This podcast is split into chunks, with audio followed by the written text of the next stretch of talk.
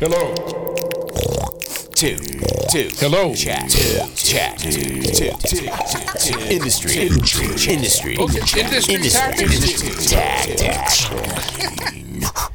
Hello and welcome back to Industry Tactics. My name is Friendly Rich, and today on the podcast, talking with Tom Wilson, aka Lee Harvey Osmond, Hamilton's Own, the Juno winner.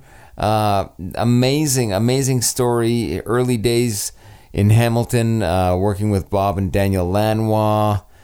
His his time in Junkhouse, Blackie and the Rodeo Kings. Wow! And, he, and on November fifteenth, his his book comes out, Beautiful Scars. So check that out. Hope to see you at the Heliconian Club on October the 13th for my big album launch with Hawksley Workman and Kevin Bright joining the Lollipop people. You can get tickets now at Eventbrite and uh, hope to see you there. Look it up at friendlyrich.com. And here it comes now, ladies and gentlemen. Prepare to be dazzled. My talk with Tom Wilson.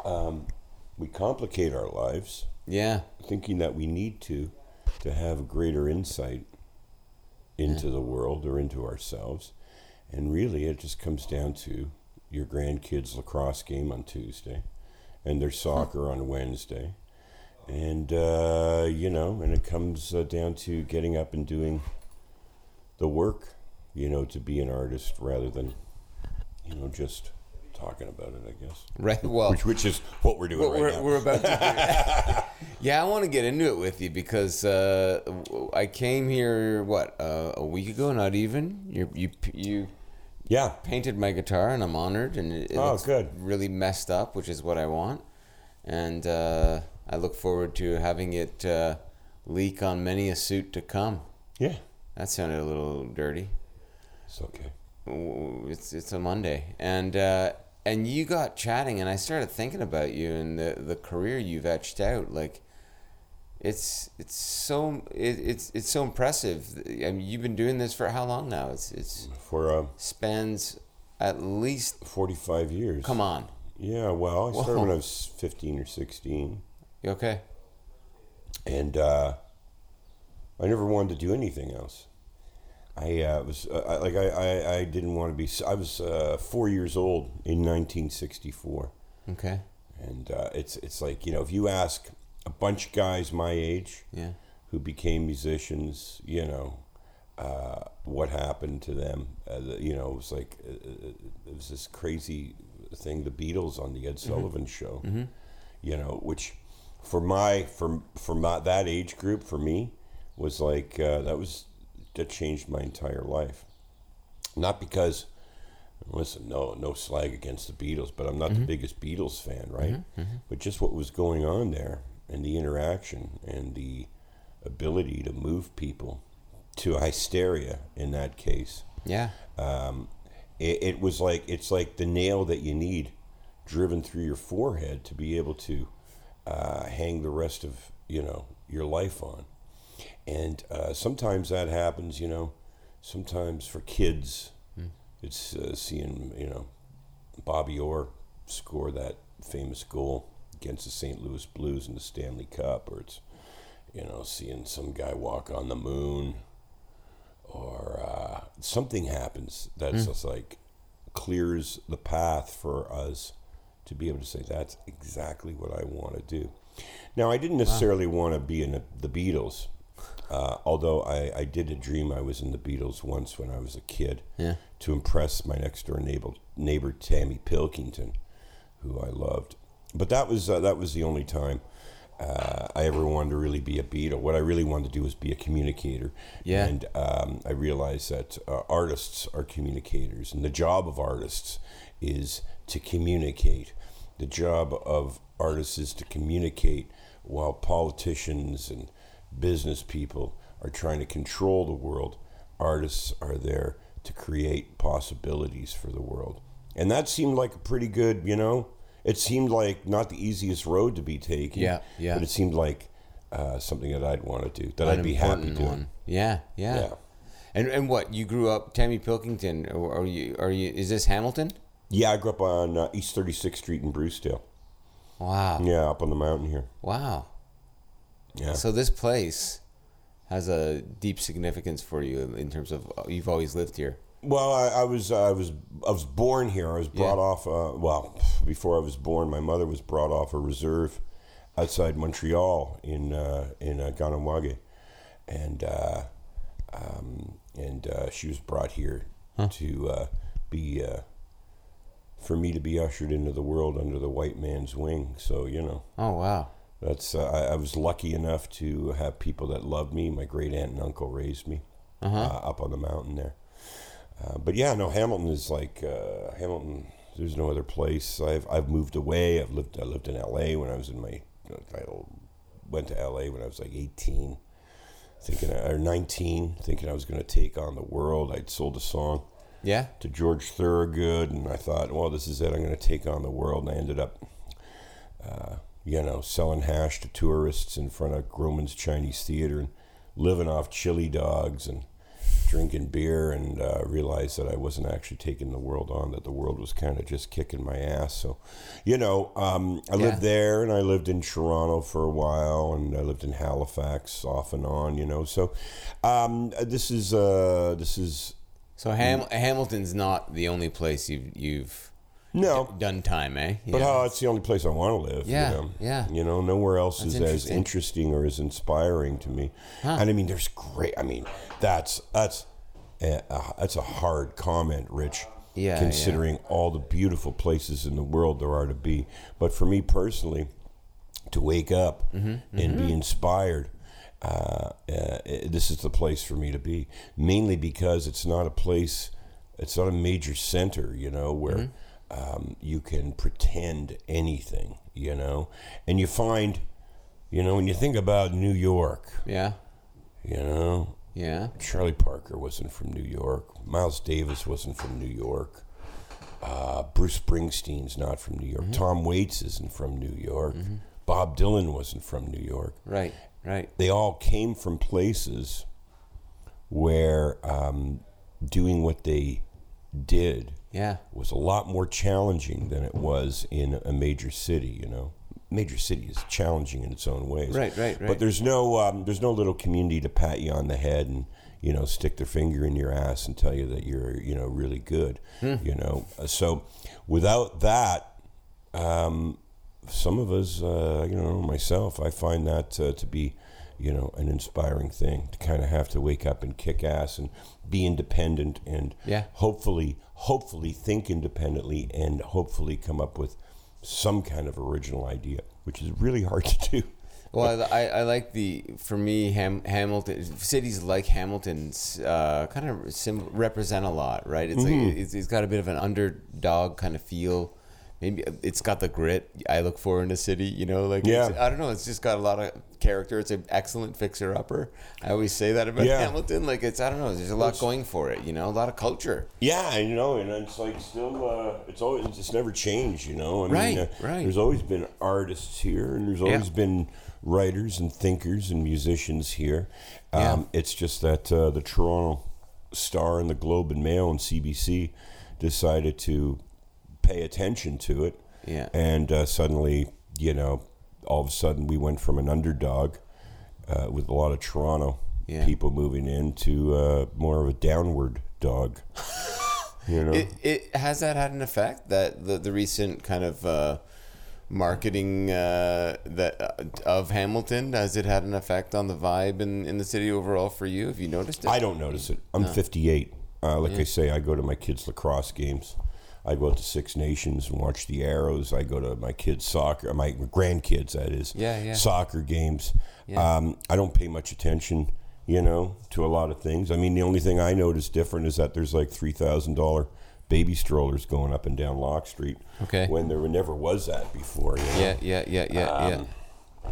uh, gentrification is a uh, is a disease more than it is a uh, positive thing. I mean, it's a positive thing as far as bringing money in, but you know what? Yeah. For those of us that are not that interested in in in that kind of money, you know, it, it's uh, it's neither here nor there. Um, you have to uh, uh, you have to Hamiltonians have to speak about their history. Yeah. They have to speak about what these buildings were and what these streets were before all these nice people showed up. And I say these nice people because they're all building lives here. People are Sure. building lives here.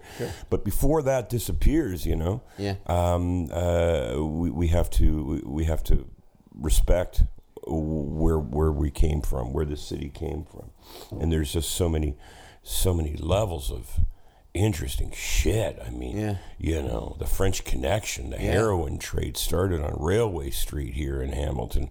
You know that movie, The French Connection from the '70s, was Yeah. this huge Gene Hackman movie. You know, and Yeah, Johnny. Papalia, you know, who ended up he was born on Railway Street, grew up on Railway Street, started Monarch vending on Railway Street, and he got his head blown off in the parking lot on Railway Street, right where he was born. Whoa. He was assassinated, and uh, that you know that's one thing. You know, I mean, there's so many like say so many layers. You know, Yeah. Uh, uh, Hamilton is the waterfall capital of North America, which nobody you know nobody would think of. That's not on the sign when you come in. it's Yeah. not on. Is it on the sign? I don't think it's not on the so. I sign? don't think so.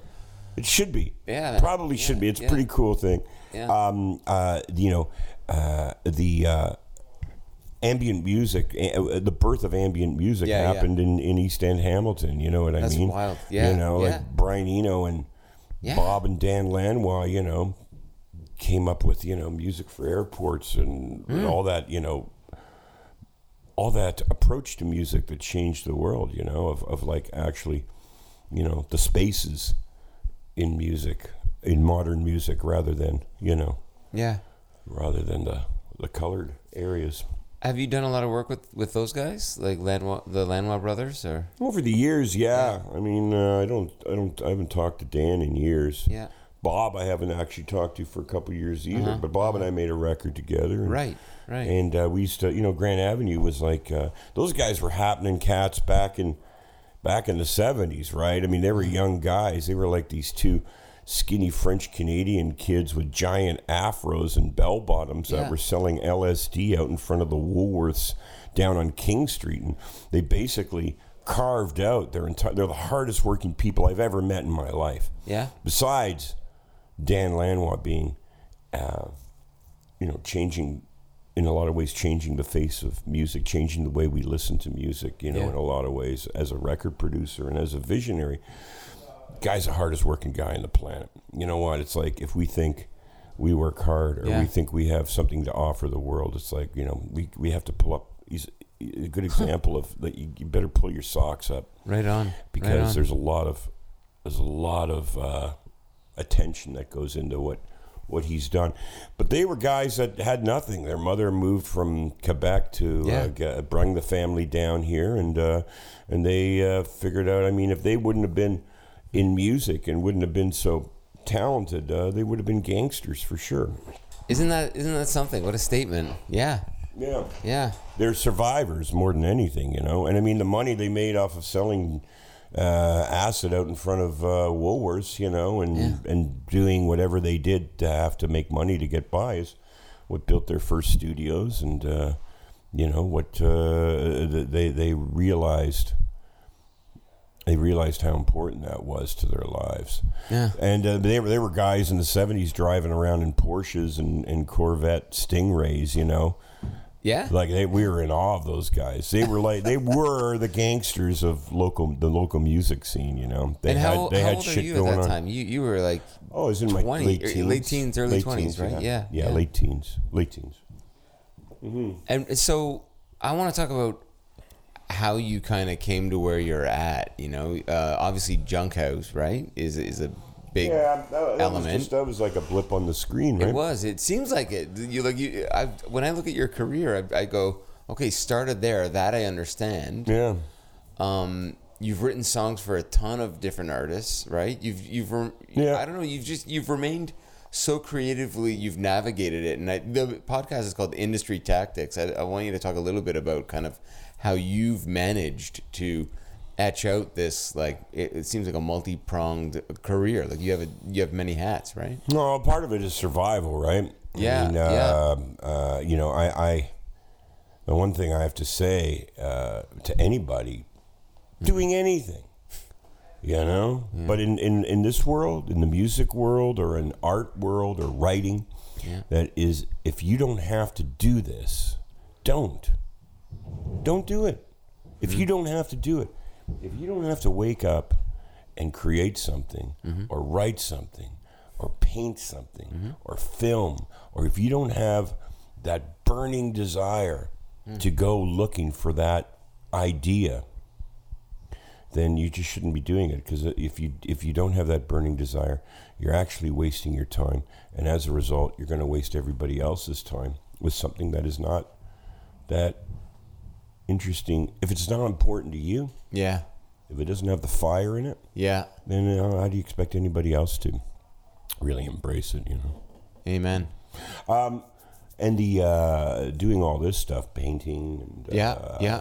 you know, we're in tom's uh, what is this living room Yeah, studio well, it's just an office. it's an office and yeah, uh, we're I haven't had a living room in uh, since nineteen. I've never had a living room. Amen. Well, It's you're certainly living. office. There's a we got a ton of his own uh, original art on the wall. There's uh, what is that? There, a couple Juno, Uh, three Junos, Three a couple Juno? Gemini's, a couple Gemini's. and uh, something now a radio number one kind of award. Yeah, what are those guys? They're the uh, those are Hamilton. Music Awards over Okay. there, and uh, The Hammies. Anything else? That's beautiful. I don't know. It's beautiful. Ah, there's nothing else, and there's some gold records and stuff. But you know what? Yeah. I always thought, well, this stuff. Whenever they handed me one of these, I thought, you know, this is really good because Yeah. if things go down and out, these I can get some money of these down at Provincial Coin and Pawn. You know what I mean? Yeah.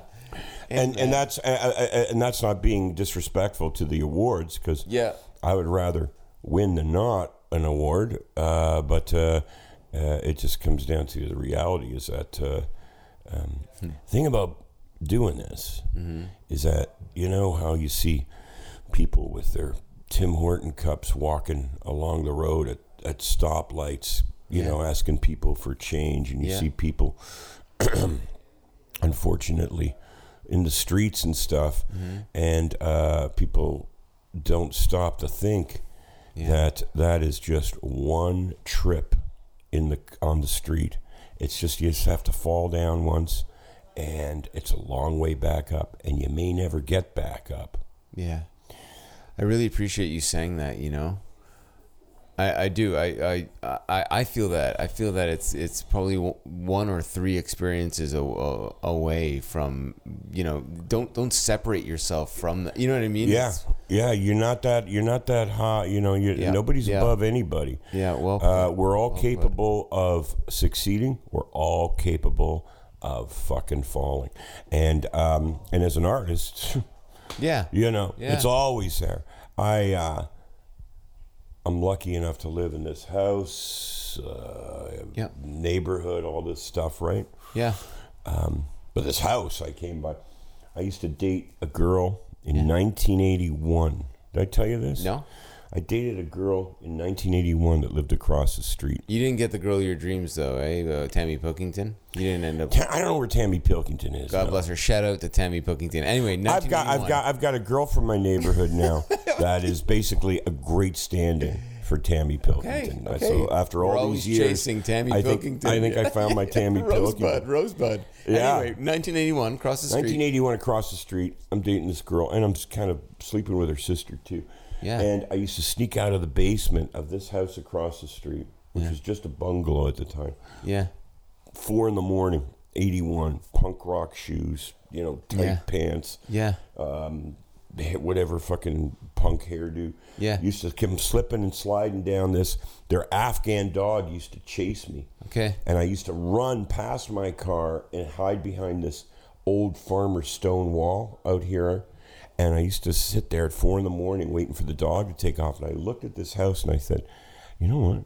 If I ever make any money, I'd like to buy this house. Come on. Then I it comes up for sale, and there and the real estate agent brings me to the house, and the very first painting I ever did was hanging right there in my office in the living room uh-huh. of their house. And it's uh-huh. like, holy fuck, man, Wow. this is my house.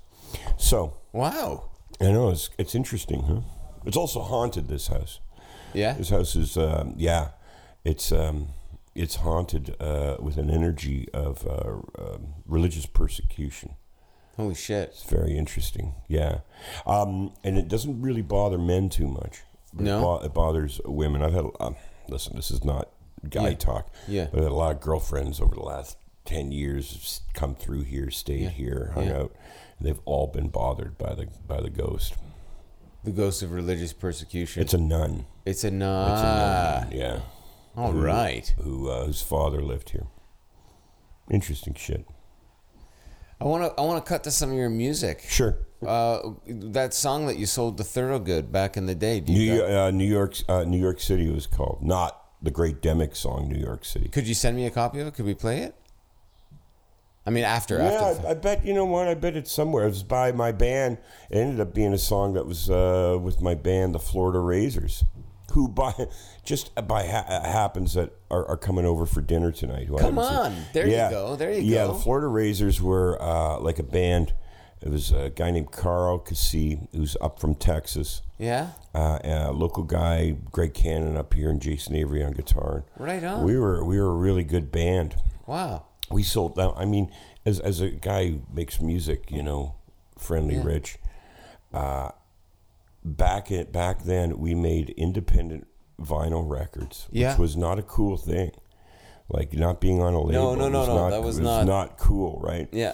Yeah. um, which confused me later on because when Junkhouse got signed to Sony, uh, it was considered really uncool that we got signed to Sony because everybody was being independent, and it was like, you know what?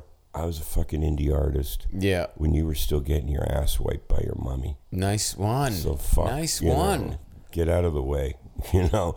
So I, we we literally uh, Industry you know, tactics. Keep going. so um, we made these records and we literally sold them, you know, at gigs out of Yeah. the trunk of our cars. Yeah. We also back then I used to sell a lot of speed, Yeah. and uh, during a bunch of beer strikes in the early '80s, late '70s, and Hamilton had the only brewery that was uh, non-union Yeah? for some reason in this town, right? Holy shit. And so we used to actually stick our amps and shit. We used to get a bigger rider cube truck, put all our amps in the front, Yeah. and fill the van, uh, fill the uh, truck with beer, and go to the bars and say, "Hey, you guys out of beer? Yeah, Really? we're out of beer. We got no fucking beer." I said, "We got beer."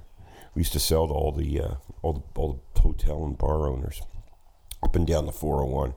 So we'd show up to the gig, and uh, you know we'd make a couple. I'd make I'd make a couple grand just off of that, right? Yeah. Wow, man. Wow. It sounds like a complete, like, it sounds like a completely different time. Like, times have changed, eh? Like, Yeah. like it's weird. It, Yeah. It's weird. But the difference between the difference between now Yeah. and then, and where I was then, Yeah. and the days of Ronnie Hawkins and the Hawks, Yeah. and it's a different time too. Hey. You know what I mean? It's like um, if you would talk to uh, any of those guys. King Biscuit Boy. Crowbar, Yeah. Ronnie Hawkins, Rick Danko, uh, all those guys. Yeah. uh, they would have said about my era that you know things have gotten soft, you know, and if I was to look at artists now, Yeah. you know, I'd say, man, you know, things have gotten soft. I love that line. Things have gotten soft. Things Yeah. have gotten soft, yeah, because um, it's all about once again, if you don't have to, if you wake up not having to do this, then Yeah. don't. If you can't figure out you know, that uh, there's a beer strike. Now there's a liquor strike coming up. Yeah. Like and if there were some really smart bands out there, change up your merch table. yeah, they would have loaded up on booze and opened up the back of their truck in the parking lot of the, you know, the But I- Cameron House or uh, Yeah. or uh, a Dakota or even the Horseshoe, which has got actually a nice area to be able to do that Yeah. kind of business. Yeah, And- yeah, yeah, yeah, yeah, yeah. and uh, and and sell. Say, hey, you know what? You guys need a bottle of wine, bottle of gin. Come see us after the show. Friendly's uh, the Friendly's blood. Friendly's man. All right, I'll work on a I'll work on a title. But I mean, my family crush wine. Yeah. We're we're making the wine anyway. Are you Italian? Yeah. Yeah. Where's your uh, your family uh, from? Italy? Is Yeah. it like your mom and dad? Yeah. So you're first gener, yeah, second generation. Yeah, grew up in Brampton, Ontario. Another No little under, another little piss pot underdog. Yeah, not, good. not as uh, regal as Hamilton, I feel, but you know. Oh yeah, you know, you know, You know. it's, uh, it's you know what the a whole variation. world it's the same everywhere. yeah, it's a variation on a theme. Yeah, Yeah. yeah, yeah. Oh, we're talking about music. Yeah, Um, yeah. Selling merch, selling selling your own bar. Yeah, for sure. That's that's Oh yeah, That's yeah. kind I of mean, uh, interesting. I mean, uh, what, And you, what are you gonna do? soft. You know what? All you got to do is really take. If you really are communicating, if you're really Yeah. an artist and you're communicating, Yeah. all you got to do is look out at your audience and figure out, uh, you know, these people need speed, or these people need coke, or these people need weed, Yeah. or these people need. They need. Everybody needs something, and uh, it's. Uh, it kind of puts gas in the tank, and it allows you to be able to wake up tomorrow yeah, and not have the pressure of being broke, yeah, you know, and you, you survived. You survived. You know what? You got Yeah. a couple grand in your back pocket. Yeah. Now you can sit down and write. So tell me, you're writing a book at the moment. You're in the Mm-hmm. you're in an interesting space, right? The editor, you're, and thank you for giving your time to to the gentle listener, because I know that the editor is giving you a little bit of pressure. What what the book book's out in the fall, November uh, November 15th. Yeah, Yeah. It's already for sale online. and it's a memoir. Well, I wanted to be a memoir, you know, and it's like, uh, you know, that's that's for, uh, you know, memoirs are for you know fancy guys like Yeah. Jian Ghomeshi and Jim Cuddy. You know what I Right, mean? Right, I'm, I'm not a fancy guy.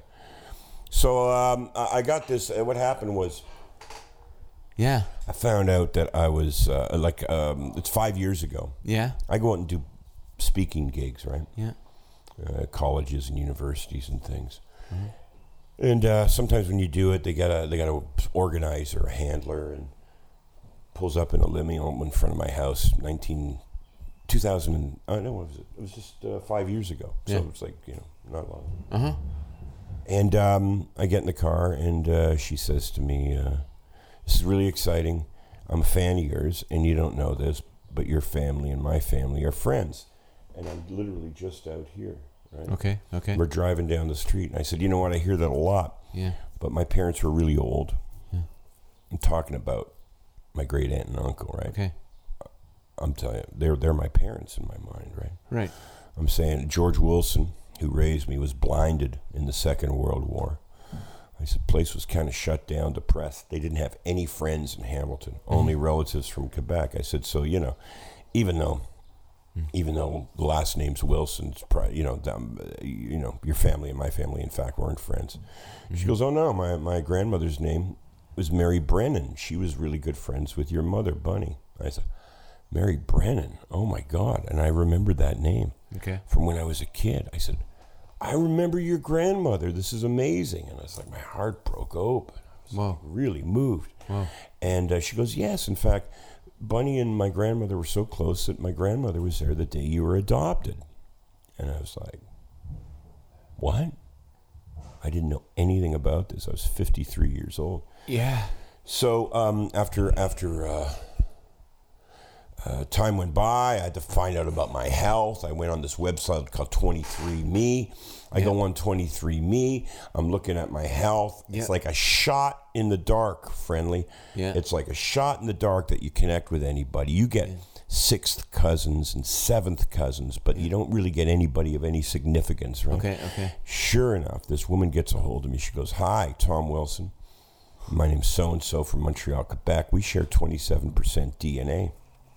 well, And I said, You know, uh, that's, that's amazing. She goes, I think you're my grandfather. I'm looking for my grandfather. I said, Well, that's amazing too. I said, But my grandkids are really small. And I'm like, at the time, 50, I was Yeah. 54 at Yeah. that time. Yeah. I said, So I'm not your grandfather. I said, But good luck with your search. Yeah. Write her back. 24 hours later, she writes me back. She goes, Oh, well, she goes, You might not be my grandfather, but we still share all that DNA, which means you're my half brother. It's like, holy shit. she's Connect with her. yeah, Yeah. yeah, so she's my half sister. Whoa. And, um, and I find out that my uh, family, Yeah. she says, my father Yeah. is uh, from um, what they used to call Caughnawaga, Kahnawake, the home of the uh, North American iron workers, the Skywalkers, the guys Yeah. that built all of all of North America, and uh, it connects me with this family. I grew up an only child. Uh-huh. I met six of my eleven brothers and sisters two summers ago. Really? and Really? my father is from the same reserve as my cousin, Janie, who's like the matriarch of our family. It's like we don't sit down in the next room uh, for Thanksgiving or Yeah. Christmas or any of the kids' birthday without her being at the head of the table. Janie. Cousin Janie. Okay. Driving Janie home after uh, one of the kids' birthdays and I'm driving her over to her apartment and to Janie, you know what? Yeah. I said, I got to tell you, I found out a couple years ago that mom and dad weren't my mom and dad, and if you ever uh, feel like you were you were there with Yeah. them back then, if you ever feel like sharing any of this, please feel free to tell me. And she turned to me and she said, Tom, I don't know how to tell you this, and I'm sorry, but I'm your mother. Whoa. So it ends Whoa. up that I grew up thinking that I was this big, puffy, sweaty Irish guy my whole life. I'm actually this big, puffy, sweaty Indian guy. So this all happens, and I go on, Rich, I go on CBC radio Yeah. to a thing called Definitely Not the Opera. Yeah. And they give you a subject. They say, okay, here we are on uh, Sook-Yin Lee's on Yeah. there, right? Yeah. So we got Tom Wilson on the show, and uh, we're going to talk uh, today's subject, Tom. And it's like, I don't know what the subject is. You meet a stranger, and they change your life. And it was like, Holy jeez. you know, like the Yeah. girl that picked me up here. Yeah. And so I tell this story, and a week later, I get a call from Bedini and Scott Sellers, and they say, Tom, have you ever thought of writing a book? I said, Fuck no, that sounds like way too much work. So they have me in for a meeting, and all Yeah. of a sudden, I'm the new writer for Penguin Random House. So that's how Holy this book came about. So they sat down. Uh, you know, originally I kind of wanted to be a rock and roll uh, adoption memoir. Yeah, And yeah. I said, you know, I said I, I, I got to write about play music and playing in bands and shit. I Yeah. said, but you know, leave that stuff up to uh, Keith Richards or somebody. You know, you know that that's that's a really you know Yeah. you know, I mean, I, I, all I can say is we toured with, you know, Bob Dylan and Green Day in the same month. You know what I mean? It's like, Yeah. Well, that was interesting. That Yeah. part of the book's over. But I found that uh, You're touching on that though, eh? Like that, obviously. Like I, I, I'm not. I'm not mentioning that at all. But I am mentioning a lot of what we talked about, which was growing up, um, growing up in Hamilton. For Awesome, me, awesome. For me, the center of the book is right here. Yeah. And um, and the most interesting things about any of us are as individuals are the personal things. Yeah. And it's what as Oh my artists, God. it's what people forget about is that you know we work on having this veneer Yeah. around us that protects whatever is in there from the world, right? Yeah. And as artists, you gotta. The job of the artist is not to, you know, create something outside of that shell, outside of that veneer, but to expose what's inside there to the rest of the world. And when you do that, Yeah. people's jaws drop, right? Because it's a holy fuck moment, and that is the communication. That's the level of communication that you want to. Man, you got me. It is a holy fuck moment. It's like it's like you had a Star Wars moment Yeah. in in, in, in, a, in a lot of ways there with that. Not to not to belittle it because all, that Rich. almost undermines it. Like it's it's a really powerful. And, and the fact that you thought you were, you know, the, the, what, what you said earlier, which is you thought you were Irish, but you were in fact Indian. You know, Yeah. it's, it's very powerful. To me. answers a lot of questions, right? I mean, answers Wow. a whole lot of questions. And uh, now it's funny because I've been cleaning out this house, right? Yeah. For my girlfriend kids moving in. Yeah. Going through a bunch of stuff. I call them uh, uh, the hurtful, hurtful boxes Yeah. that I've been going through of old yeah, photographs yeah, of George Wilson's my father, Yeah. man who raised me, of Yeah. his medals and stuff. And I've been looking at a lot of things that I've been running from my entire life Wow. and not facing my entire life, and it's it's kind of a, a hard pill to swallow. Man. But at the same time, you know, I, I start looking at pictures of me Yeah. as a kid, and it's like, holy shit! Well, I'm, Yeah, yeah, I'm yeah. an Indian guy, man. He's- is he's- he's of- getting a photo here. Is a picture of my mother Yeah. and Bunny Wilson, who raised me, and that's me. Oh my God, And, that is um, so powerful. It was actually a girl, a couple girlfriends ago, a girl named Andrea Ramelow from Oh, yeah, yeah, sure, Andrea, yeah. sure. She she saw this picture. She goes, "Oh my God!" She goes, "Look, you're looking right at Janie. Oh, man. You know, I'm looking at my mother the whole time. So Janie held this from you for she knew you and was in your life, but 50, yeah, until, until but was I- your cousin until five years ago. yeah. Well, she's still my cousin. We we don't. Yeah. We still play that game. Yeah, yeah, I gotta go pee. yeah. We're gonna break for a song. Wow. The good thing about being 58, in fact, even being about my age, 40, you don't take any guff. And you gotta take a shit. And you gotta take a piss. You can't fucking keep driving that 401. That Reaper Bon Autobahn. You gotta get off and liquefy. If you don't, you're gonna hurt yourself. Go piss. Take the piss. Take what's yours. He's a fast pisser anyway. Here he comes now. Tom Wilson.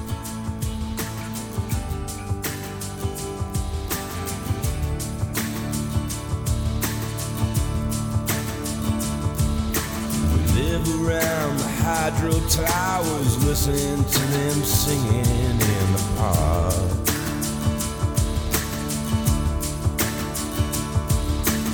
Wind the clocks too tight and all the radios are glowing in the dark.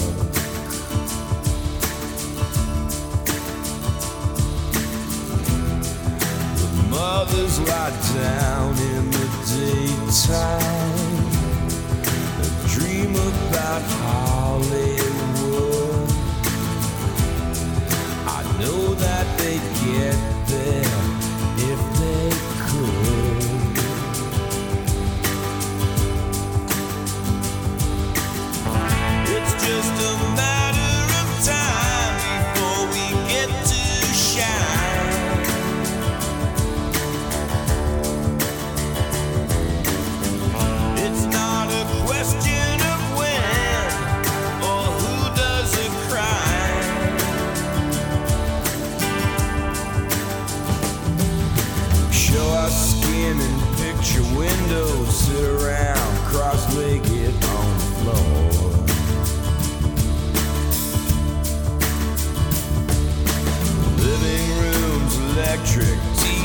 irons, cancer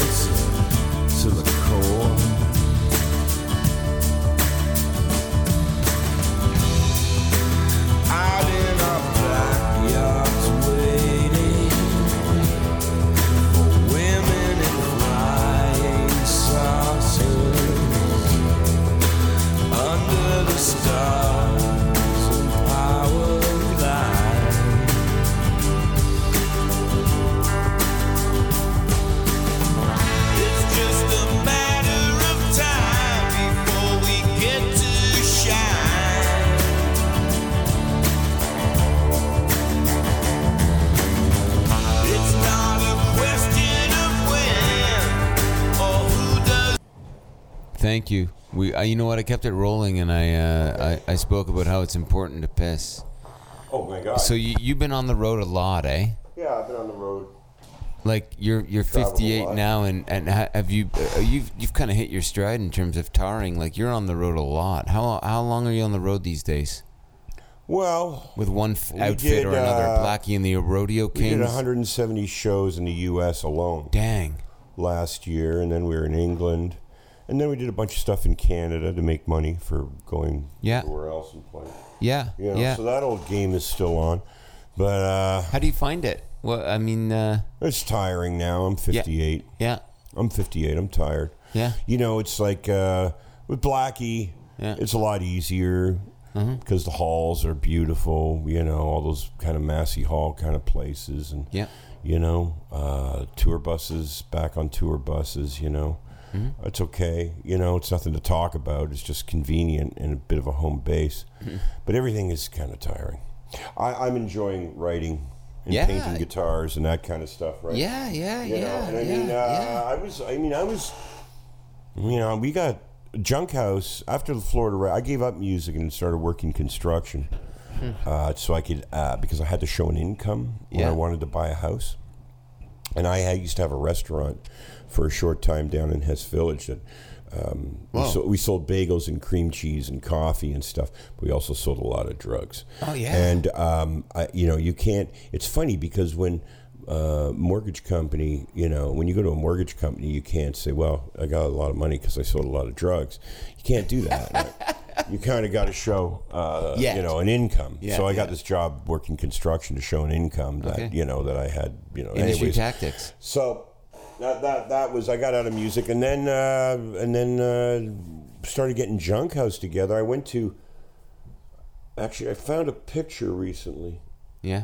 of um, I was I was writing this in the book because we were, I was at an art uh, in an artist's loft right down on King and James Okay. and we were, it was a Christmas party, and we were all hanging around. There was like you know a scene going on, you know, and uh, Lanois, Dan Lanois showed up. My friend Tim Gibbons and Dave Rave, and th- they gave me a guitar, and we all had guitars, and we played a bunch of songs at the party. Yeah. and Lanois had just released Acadie, his Okay. first album, was playing these great songs, and we kind of had a little little jamboree there. Yeah. And uh, Lanois said to me, we said, yeah, you know, he says, you should come down to New Orleans. He says, I'm just got this place, uh, starting a studio down there, right? He was just starting to record the Neville Brothers, I guess, down there.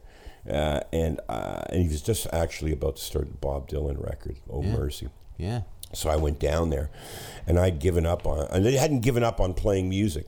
I just had found it to be. Uh, I I had kind of hit the wall, and um, I went down there, and all of a sudden I got rejuvenated. Yeah. you know, Yeah. and felt like I wanted to do it again, and went home to start Junkhouse, and I kind of wanted. I was really inspired by Miles Davis, kind of blue, the Cowboy Junkies Trinity sessions, Wow. Lanois Acadie, Wow, the man. idea of writing songwriting in tones and writing and performing without any ego, Mm-hmm. um, just to serve, you know, the words and the melodies and. Uh, and nobody was really interested in that on Queen Street. Mm. That was the original Junkhouse.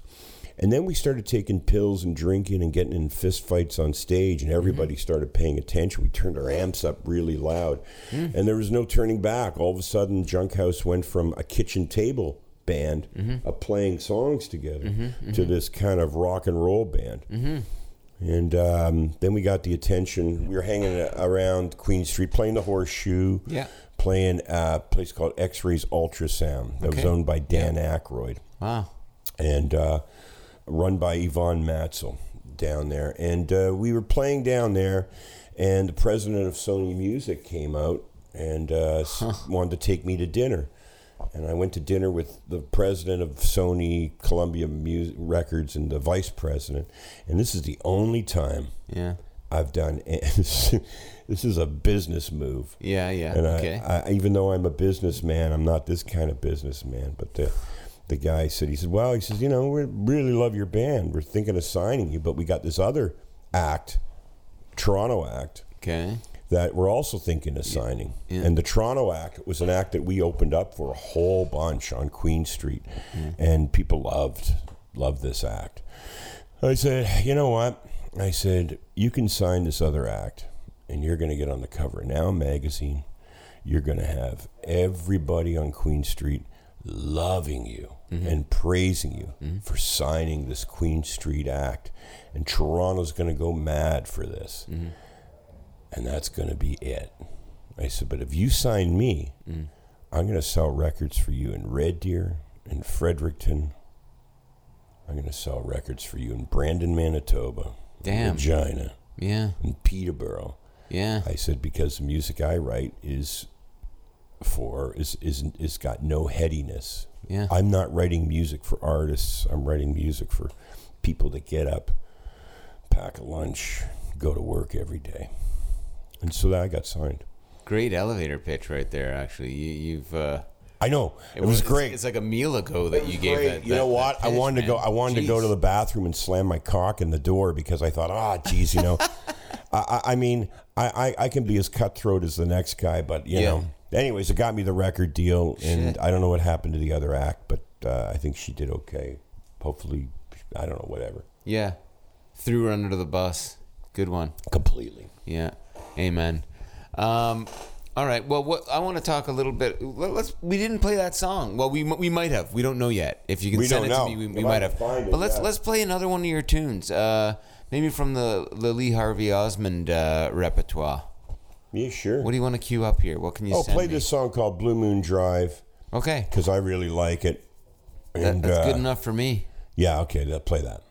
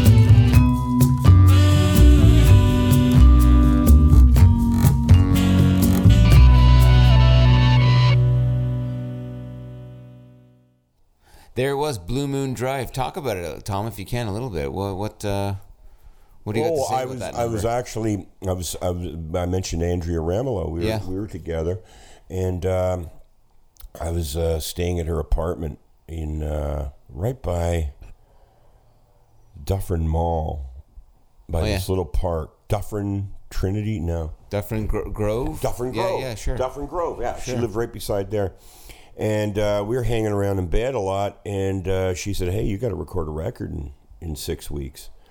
And I, Holy shit! Yeah, I do. I better write some songs. So I started writing these songs for this uh, album called uh, "Beautiful Scars." right on. And um, one of the things uh, I always wanted to do was uh, was write a song uh, like "The Letter" by um, Alex Chilton. Okay. Give me a ticket for an airplane. Don't got time to take a fast train. Lonely days are gone. I'm a going home. My baby, she wrote me a letter. Now, for those people out there listening to this podcast, Yeah. I urge you to go to YouTube and pull up the letter. Um, and I fucking it's Alex Chilton singing. I for some reason I just forgot the band. We're gonna have to look Okay, it up. okay, okay. Look up the letter. Alex Chilton was 14 years old when he sang on. that song. I'm gonna play it for you after this. Holy Jesus. After this. After this. After we record this. Yeah, yeah. Because his voice is like seasoned and aged and Yeah. it's beautiful. Anyways, I Yeah. always wanted to write the letter. Anyways, uh, so that that was what I tried to do. I didn't try to copy the letter, Yeah. but I liked the chord progression, uh-huh. and um, I, I liked how the song fell together in in, in typical late '60s fashion. It's like Yeah. about two two minute and thirty second song. CBC played it once, I Yeah. think. Yeah. And on Q, or not Q, what's the other show? Drive. Yeah, yeah. Drive? Yeah. Yeah, was with uh. Rich Yeah. Yeah. and uh, it was on one of those cousin i don't know what they do they do something on cbc called uh, distant cousin or close cousin Okay. they play a song that's like another song and they played tom waits um, jockey drunk on bourbon right After like uh, like yeah they said the okay you know we Oh, got we got lee oh. harvey osmond's uh, blue moon drive but what does it sound like Oh. it sounds like you know it's they like missed it. They missed it. They missed that completely missed it. You know, it's just you know the shallowness of the entire exercise bothered me. Of course, Yeah. Yeah. Yes. The fact that I was dragged into the shallow end of the pool Yeah. for this Yeah, good. stupid fucking Nice. CBC thing, and then they get it wrong. They don't even get the letter. So I think Yeah. I actually. Wrote it? them or tweeted? Good, and, good. and uh, Rich Terfry's Yeah. wonderful guy. Yeah, sure. It's not. It's not like listen. I, I was being a little mouthy there. yeah. but- Yeah. Yeah. um, uh, and I wrote, I, I kind of, you know, tweeted them and tagged them saying, "You got it wrong, Wrong fuckers. cousin, wrong cousin." wrong cousin." It's Alex Chilton. It's the letter, which is probably where Tom Waits got his song. yeah. Nice too. one. Nice one. Anyway, so so that's a little bit about that, and the whole the whole story of the song is Yeah. that's that trip to L.A. when I was a kid. Man. It's, it's kind of like not that not uh, yeah. It's it's that whole time living in that apartment off Hollywood Boulevard. Yeah, I like the. Uh, I like it, man. The soft.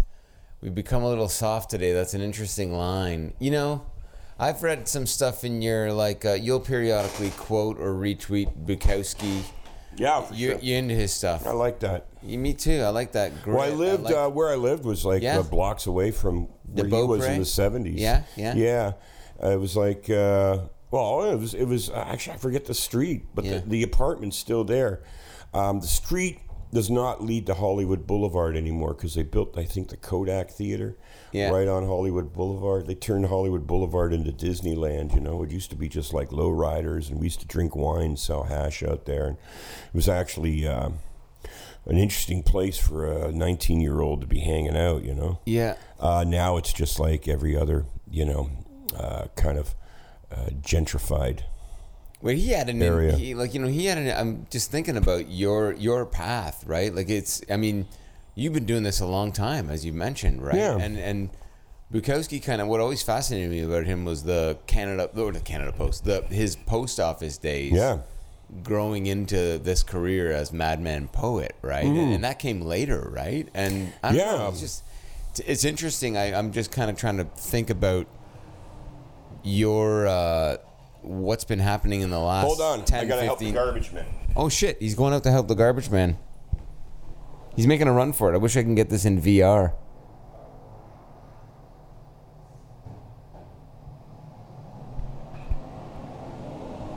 You guys hearing that at home?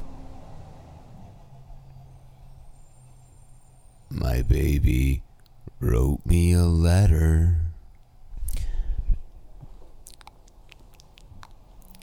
Okay, they actually got everything. Did But they you know nail what? it? My re- you know what? It's like uh, you put stuff out. You know, people come around and collect Yeah. stuff out of your Yeah, garbage the yeah. night before.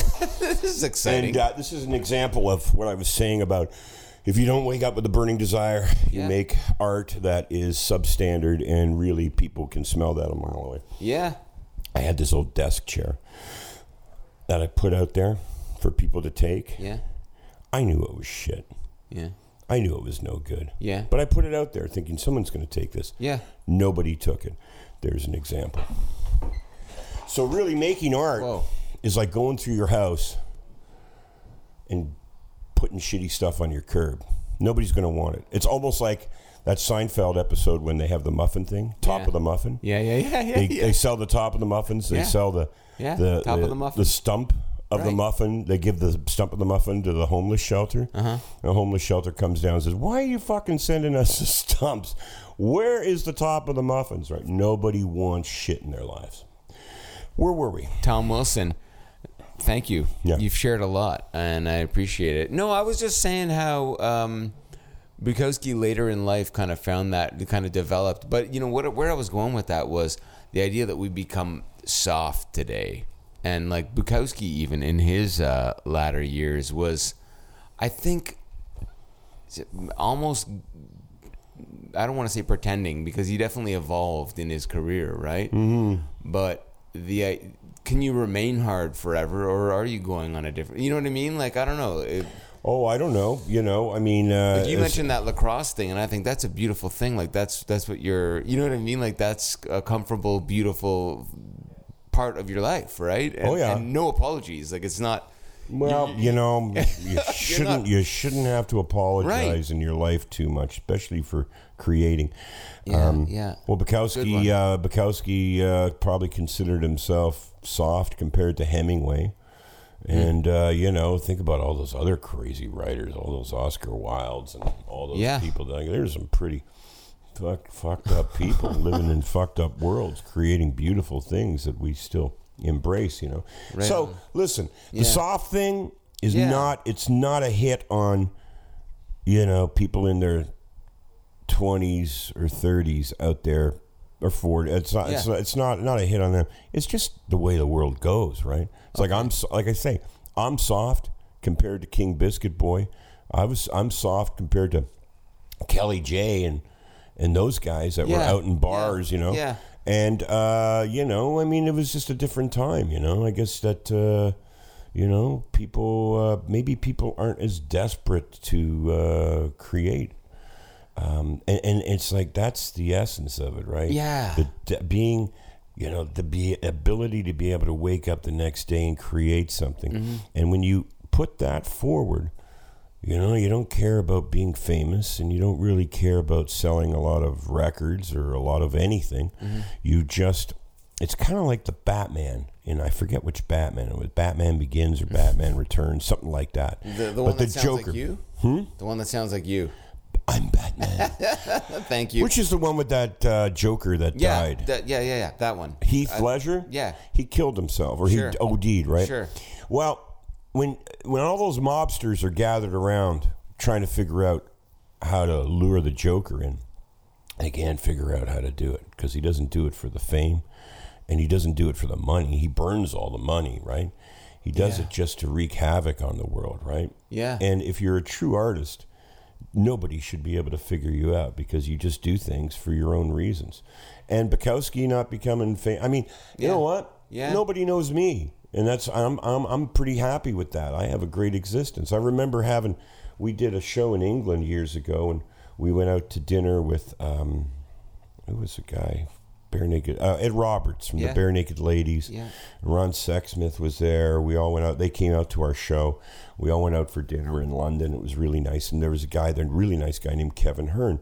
Yeah. I was sitting across, and he goes, well, I was talking about stuff, and he goes, Tom, he goes, I've never really heard of you. And I said to him, I said, good. That's the point.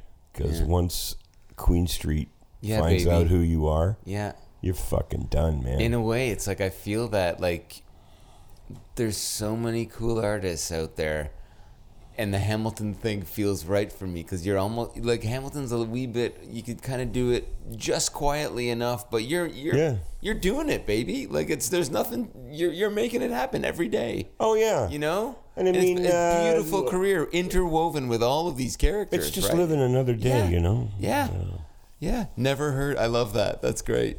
Yeah. Good. I remember, and I, was, didn't, I wasn't trying to be rude Yeah, to Kevin, yeah, but it was yeah, like, yeah, yeah. I've never heard of you. It's like, good. Yeah, That's the point. yeah, Yeah. Keep me out of your world. Not out, Kevin's a nice guy, sure. but keep me out of your whole, you know, That noise. Yeah. you know, Blue Rodeo, uh, Barenaked Lady, whatever the hell it is. You know, even my friend Dave Bidini, keep me out of the Rheostatics world. Keep me out of all that world. Yeah. You know, I Yeah. love you, all those guys. but Yeah. It's like, I don't want to be one of them. What do you want to end on? What tune? Cue up one of your. Oh, put on Beautiful Scars by Blackie and the Rodeo Kings. Yeah, Um, fantastic. Co-written with my son Thompson, and it's a duet with uh, Dallas Green. Right on, man. Here it comes down. Beautiful scars. Thank you, Tom. Mm-hmm. Yep, thank you. Appreciate it, there we go. We shake this, yeah. hands even though we're on TV. Yeah. Here you go.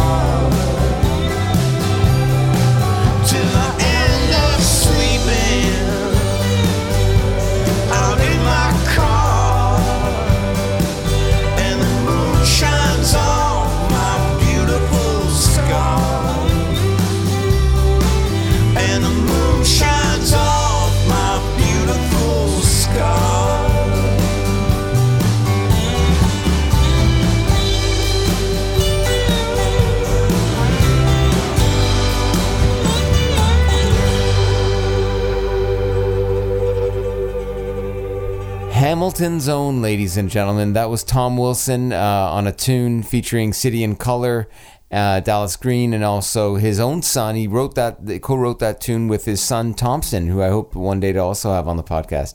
So thank you for listening.